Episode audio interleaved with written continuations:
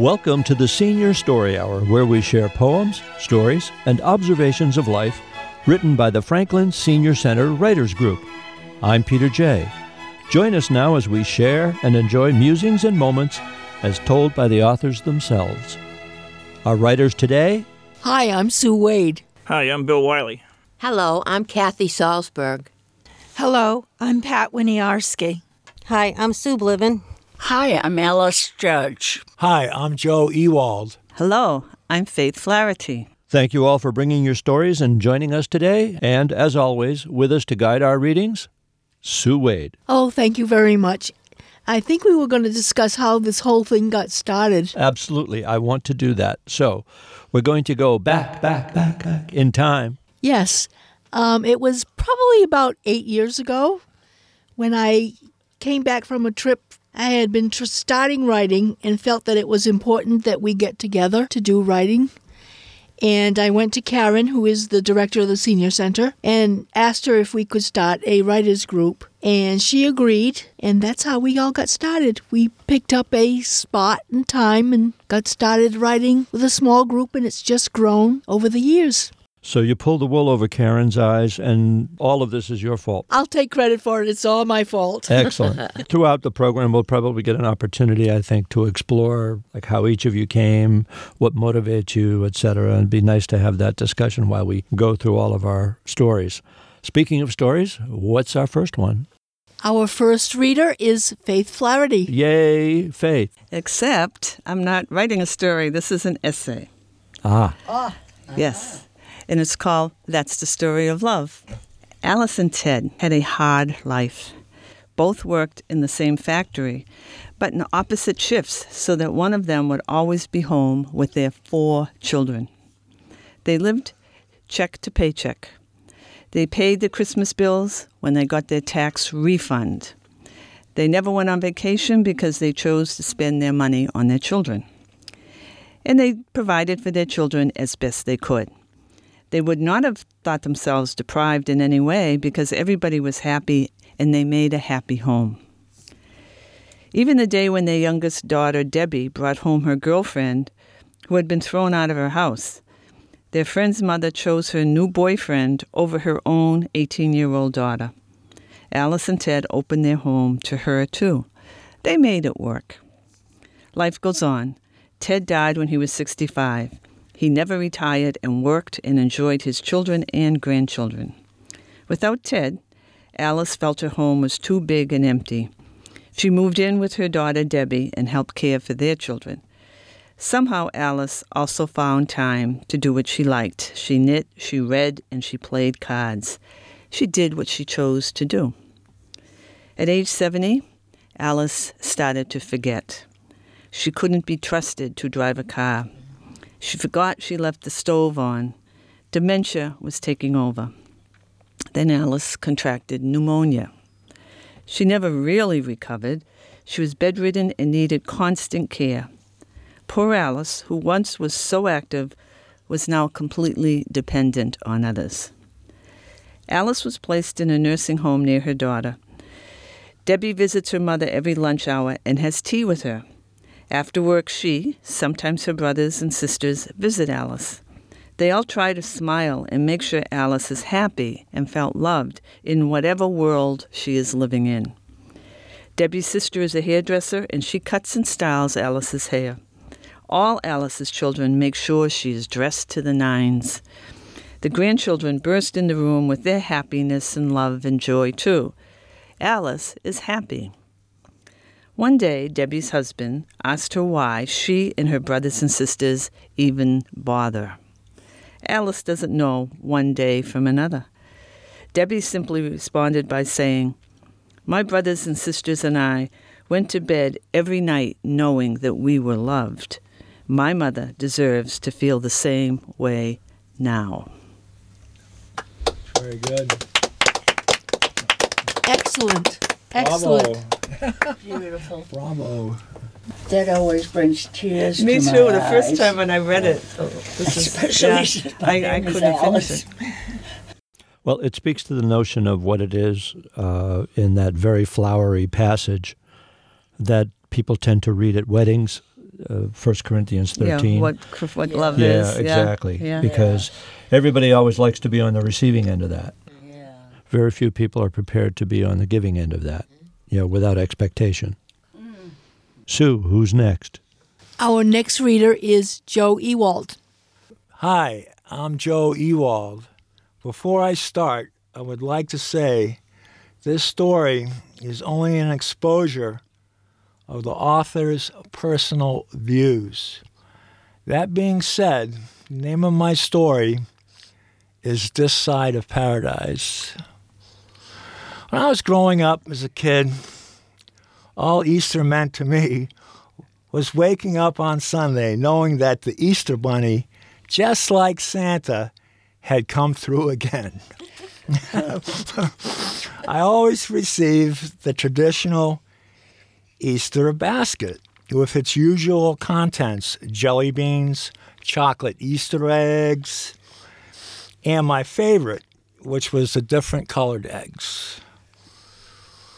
Sometimes on Easter, we included an Easter egg hunt, which, with my many other siblings joining in, I always seemed to finish pretty close to the last rung on the ladder. I didn't really mind so much as long as I had a slice of the pie, which I got in my bunny basket.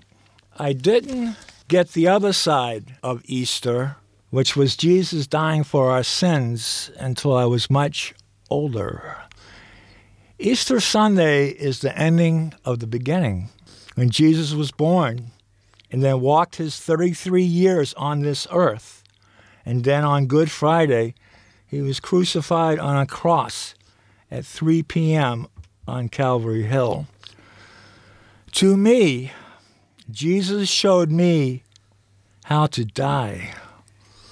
He definitely had a death moment that we all do when he said, Father, why hast thou forsaken me? That taught me that even if Jesus, who had his doubts about his Father, was still forgiven by him, to experience the resurrection of the body and life everlasting. Amen. The last part of that is from the Apostles' Creed. It taught me to have faith in God because if you are truly sorry about your trespasses, you will be forgiven.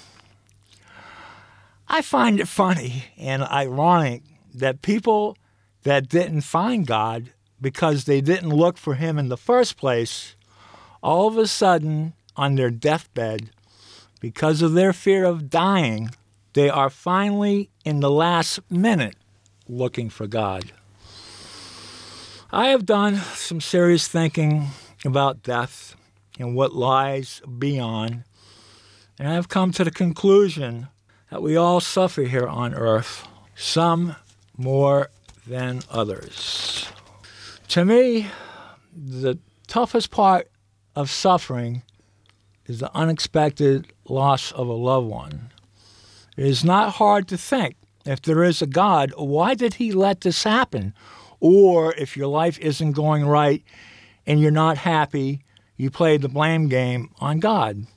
God allows bad things to happen in our lives only because the reward is so great in paradise, where being with Jesus creates an eternity with God, where you will also be reconnected to those you love. If we have faith in God and we use our individual gifts to help out other people in need, if we all came together, this world could be definitely on this side of paradise. Happy Easter to everyone. That's what you meant by this side Yeah. of paradise. Very timely, Joe. Yeah, you're like, yeah, I, I got this side of paradise from because I'm an F. Scott Fitzgerald freak. Uh, that was his first novel, was This Side of Paradise, and it was a bestseller, big time. You know, The Great Gatsby didn't become famous until 30 years later. Yeah, it was in a warehouse. All, all the books were in a warehouse. I think you know the story. Scribner and Sons. Right, right. Yeah, they uh, yeah they didn't sell for like 30 years, and all of a sudden It's one of the best books of all time. They use it in colleges and high schools. It's An great. idea whose time finally came. Yeah, I know. Yeah. So there you go. That's just my personal views. It's just an exposure. I'm not trying to convince anybody. It's just I like to to write about how I feel. And thank you for giving me the opportunity. This is all good. This is all good stuff Right. Mm-hmm. because it comes from the heart. And if you Right. open your heart, you know, Get you to your best writing. Mm-hmm. Yes.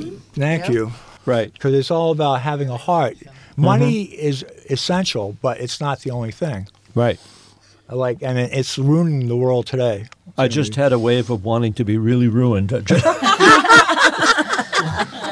I know everybody likes money, big time. Well, you need a certain amount of it. Yeah, Yes. you do. It's nice It to does have. come in handy when you have to pay the rent and the Yeah, bills. yeah. You you can't let it get control of you. I am still buying that Powerball ticket tonight. Me too. me too. I thought maybe I would today too. there you go. Yeah. Right. Yeah. I mean, you never know. You never know. Absolutely. Okay. Our next reader is Alice Judge. Hi, I'm Alice Judge. Uh, my story, coincidentally, uh, is kind of on the theme we just talked about how I started in writing. My uh, title is Dream at Any Age. It was the first performance of the Nutcracker that season for my daughter's ballet company, after which there was a catered gala with family, friends, and patrons of the art enjoying a pay as you go bar, everyone in their fancy clothes. With Diet Coke in hand, I was flitting from each small group like a bee pollinating spring flowers. I did like parties. The show had been wonderful. The young dancers were beautiful in their colorful gowns at the gala, and everyone appeared to be having a good time. While flitting, I came across an acquaintance I knew. She and I had been in several volunteer organizations through the years, but she wasn't anyone I would call to go out for coffee with, if you know what I mean. I was very excited about my life at that time, and the woman just happened to ask me the right question. So, what's new? she asked. I had just decided to be a writer. Toward that goal, I was like a tornado, building up steam with each writer's workshops and classes, becoming stronger and stronger. My intent to reach the mainland in a crescendo. Looking back at that night, I must have been insufferable. So in love, so in love I was with being a writer. When the woman had a chance to speak, she said, My, you have so many dreams for someone your age. I didn't get the catty remark. I didn't blink. Yeah, I said, enthusiastically going on about how I was going to write a novel. I had found my destiny. The woman, I think, was happy to get away from me. And the next day, thinking about our conversation, I realized what she had said. I should tell you at this juncture that I am very sensitive and people hurt my feelings easily. But when I realized what she said, I only felt sorry for her. Sorry that she didn't have dreams like I did. And I asked the universe to give her some. I never saw the woman again until years later when I saw her obit in the newspaper. She was younger than I, and thoughts of that time so long ago came back to me. I prayed that she indeed had found a dream. Very good. Nice. That was, that was nice. Very nice. Yeah. Boy, that is true. For lack of a vision, the people perish. Absolutely. I guess I'll be here for a long time. Life is changing. I'll be here forever. yeah, exactly. I think you need to have dreams in order to You be gotta- to be creative. Looking back on that, I was so bold. It really was. I was a tornado. and Good I, on you. And uh, I went on. I thought, well, why don't I teach adult ed creative writing? And I did. I started with the adult ed in Hanover at the time I lived in Randolph. And then one night, coming home from a snowstorm, I decided that perhaps that was too far away. So I did start uh, at the Braintree Adult Ed, and every spring and fall, I did that for 17 years. Wow. And I really come alive when I talk about my writing. I had a good ride. Yeah. And surprisingly, I got a pension out of that. Wow. Because I worked Wow. for the school system. And all of a sudden, I uh, one day I, I got a check from them, and I thought, wow. Of course, they had paid me for the sessions. Um, Well, there's the money thing again. They're trying to ruin you. Well, we shall be moving on. Our next reader is Sue Bliven. I'm, I wrote something the other day. It's first time in ages. A spider's harp. It was a very cold, windy, snowless day in February. I was looking out the window at the wind blowing a leafless shrub around. The sun was bright, and my eyes were drawn to something glittering in the branches of the shrub. A spider web was catching the sunlight, and the wind was making the strands move. My eyes perked open as I realized the effect was that of a harp played by nature's amazing musicians, the wind and the sun. I was mesmerized as I watched this little concert, and my imagination started to get the better of me. Tiny little spiders dressed in tuxedos and beautiful gowns were performing, and the music came lilting through the glass pane.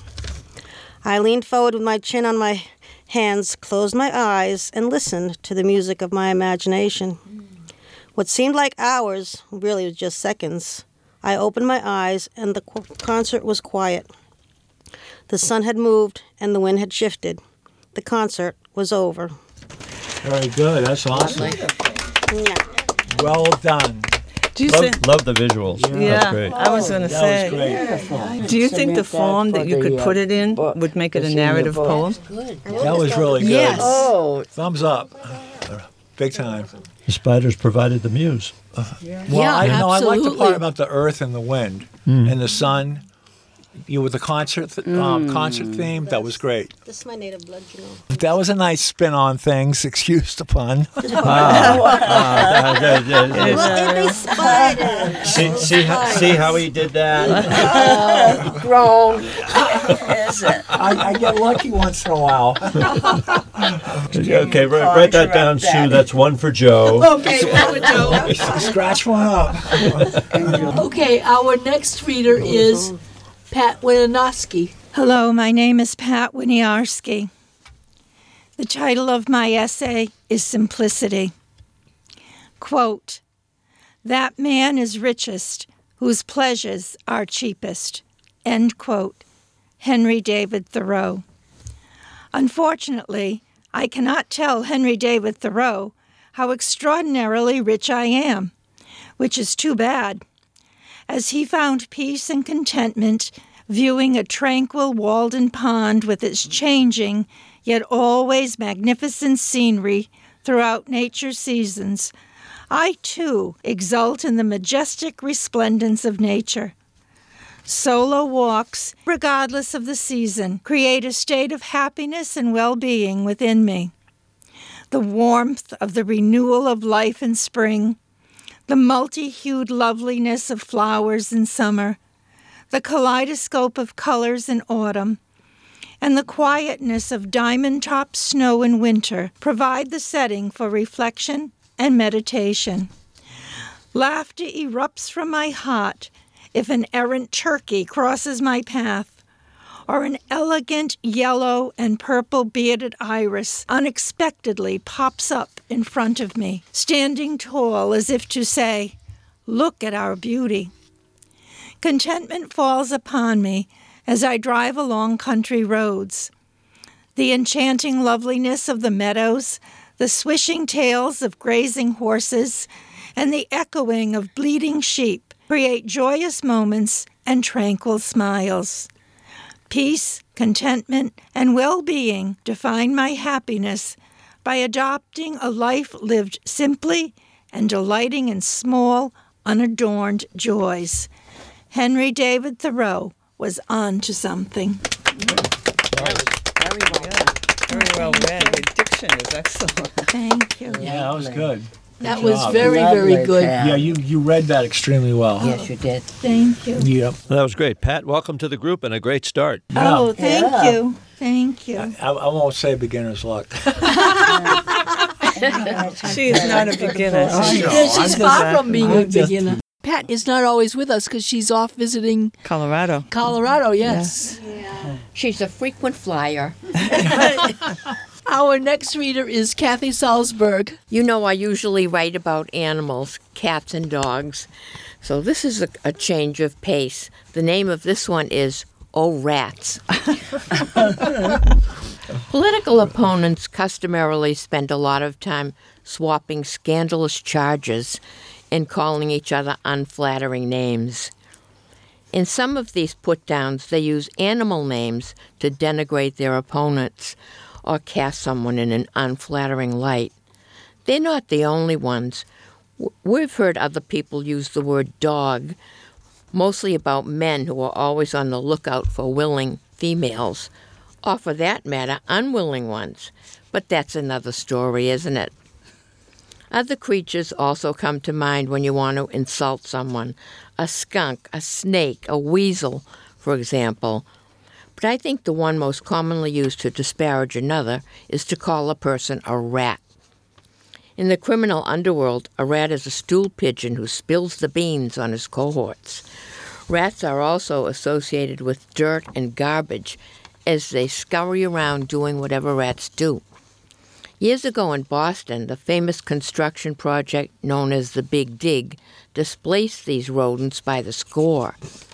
To the dismay of the tourist industry, rats could be seen hot footing it down the sidewalks as they went about their daily business. Rats probably arrived as stowaways on the Mayflower, but you'll find no respect for their lineage here. Let's face it, nobody wants to be called a rat. I became aware of the rat's poor public image because of a pet we once had at the village groomer. Its name was Nigel, and it was a rat. Nigel first appeared in the shop's backyard, a cute blue and white youngster who approached our groomers as they were taking a break at an outdoor picnic table. The rat baby seemed quite tame as it sat up like a prairie dog, begging for crumbs. Our animal loving staffers recognized it as a domestic rat, the same species as the dreaded Rattus norvegicus, but selectively bred in captivity for looks and personality. An escapee from the nearby bird and reptile store, Nigel had been a featured entree on the menu for some big snake's dinner. Since we were less than adept at determining its sex, it was not immediately apparent that Nigel was a girl rat. Not that she started wearing nylons or polishing her little rat nails. but once she got bigger, we looked a little closer, then let out a collective duh. She took up residence in a glass tank in the back room, keeping a watchful eye on the groomers as she lounged in her hammock. She learned to come when called and loved to ride around on our shoulders. While most of our customers found her marginally cute, some shuddered at the sight of her sitting on my shoulder as I rang up sales on the cash register. Maybe it would help if we docked her tail, one groomer suggested, kind of like a Jack Russell Terrier. Nigel was especially fond of Annie, a gifted groomer and longtime employee who never met an animal she didn't like. Although some customers would recoil in shock, it became a common sight to see Nigel pop her head out of the pocket in Annie's smock. Nigel was a fuss budget about her quarters, compulsively washing her hands in the water dish and tirelessly shredding paper to make up her bed. Watching her stack her treats in the back corner of her den made me realize where the term pack rat originated. I grew to love her little chirps of excitement and the way she asked to be picked up by standing on her hind legs as her paws reached up for me. But once the newness wore off, it became obvious that Nigel's environment wasn't stimulating enough. She started to let herself go, growing chubby and bored. Who knew a rat could be high maintenance? Because they are so intelligent, pet rats suffer if they don't get enough attention. They need at least an hour of playtime outside their cages each day. They experience stress in new surroundings, sometimes turning aggressive or shy. Some lack social skills when meeting new people. I can relate, I'm kind of like that myself. Many rat babies called kittens are snatched from their mothers too early because they are more marketable when they are young and cute, sort of like teenage movie starlets cast opposite leading men old enough to be their grandfathers. Serious rat fanciers suggest, yes, there are some, seeking out a good breeder when choosing a rat for a pet. They advise that when you visit the breeder's home, it's a good idea to meet both rat parents. Who knew there were backyard breeders in the rat subculture? There are also rat rescue organizations, dedicated folks who probably hear the same lame excuses that us groomers do when people no longer want the pets. My kids won't take care of it. I'm going to have a baby. I've been transferred overseas and my rat can't get a visa. According to a rat information sheet I downloaded from the internet, Nigel probably felt socially deprived. Solitary rats can become clingy, introverted, and neurotic. Rats kept in pairs or groups are happier and more confident. It suggested a trip to a rat show where one can observe plenty of extroverted members of the species enjoying the company of their ratty friends. Who knew rats love to party? It made me wonder if they have dating services for rats. Vivacious vermin, warm and attractive, seeks her male counterpart for long scurries along the beach, midnight cheese snacks, and more. A significant other for Nigel might be just what the doctor ordered, as long as he's sterilized. According to this fact sheet, male rats are hot blooded. They never need Viagra. but Nigel remained single, eventually moving to larger digs at my daughter's house, where she enjoyed rocking to the oldies and conversing with Rosie the cockatiel and Albert the African gray parrot. Missy installed a state of the art rat gym and probably combed the catalogs for tiny spandex workout clothes. For all I know, she may have looked into getting Nigel her own personal trainer. After a few months, we were all saddened when Nigel developed a malignant tumor, and the vet advised us she would not last much longer. She had livened things up at the shop, and we were privileged to know her. Now I wince when I hear the word rat used as the world's nastiest insult. At the village groomer, one of our best friends was a rat.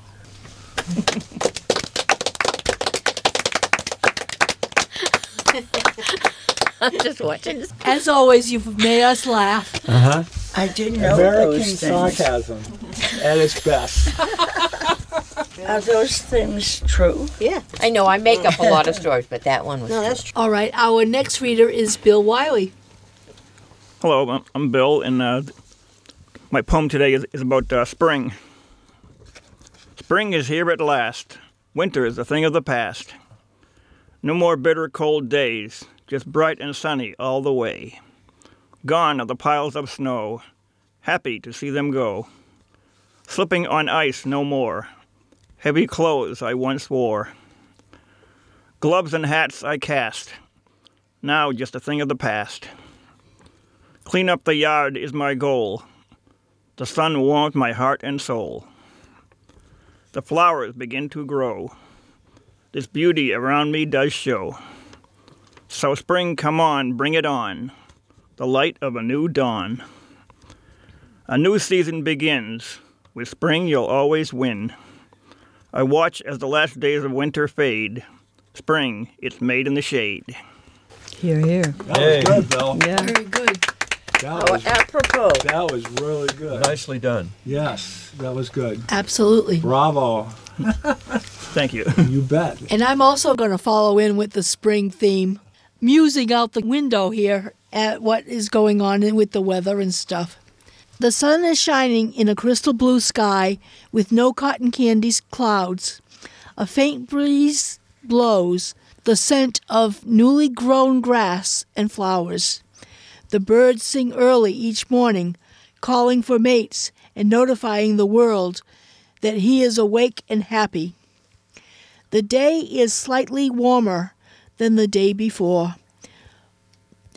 Winter clothes are shed for lighter jackets and sweaters. The colors become lighter, dark blues and greens for pale yellows and pinks. The crocuses begin to raise their heads of yellows and purples. We smile at the signs of spring.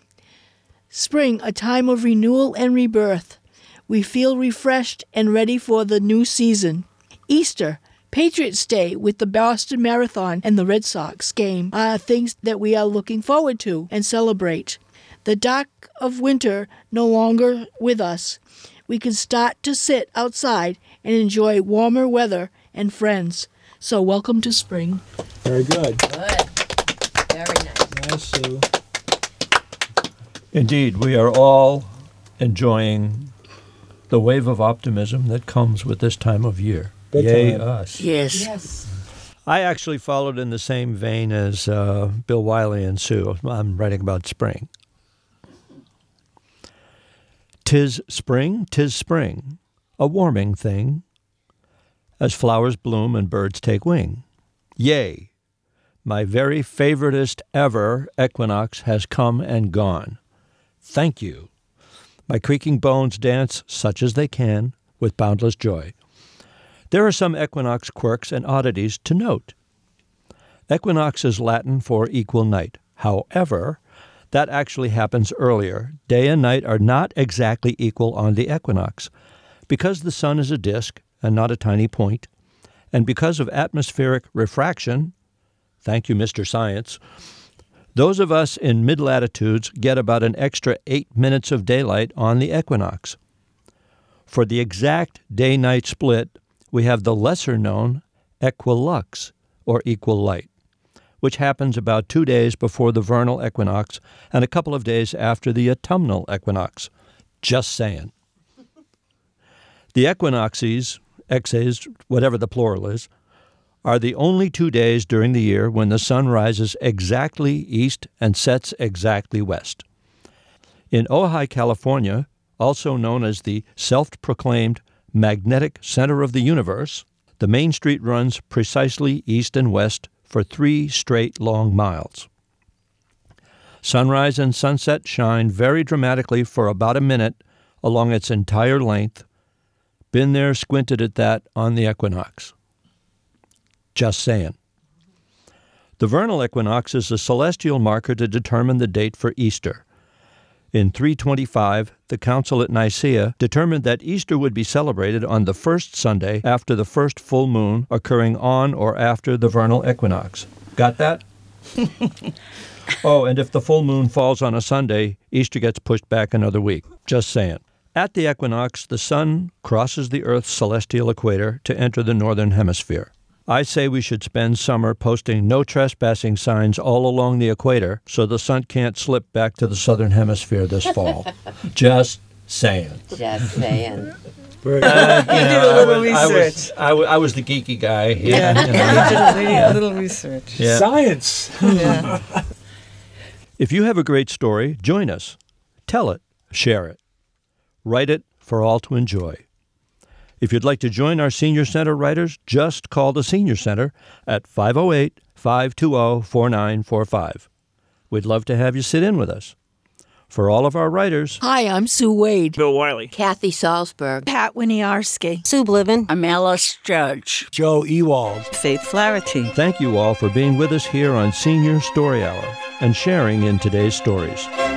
Again, for all of today's writers, I'm Peter Jay. Remember, be they laced with gravity, levity, wisdom, or whimsy, the meaningful experiences of life become a little larger when you share them, when you take a moment to commit pen to paper and just write. This is FPR,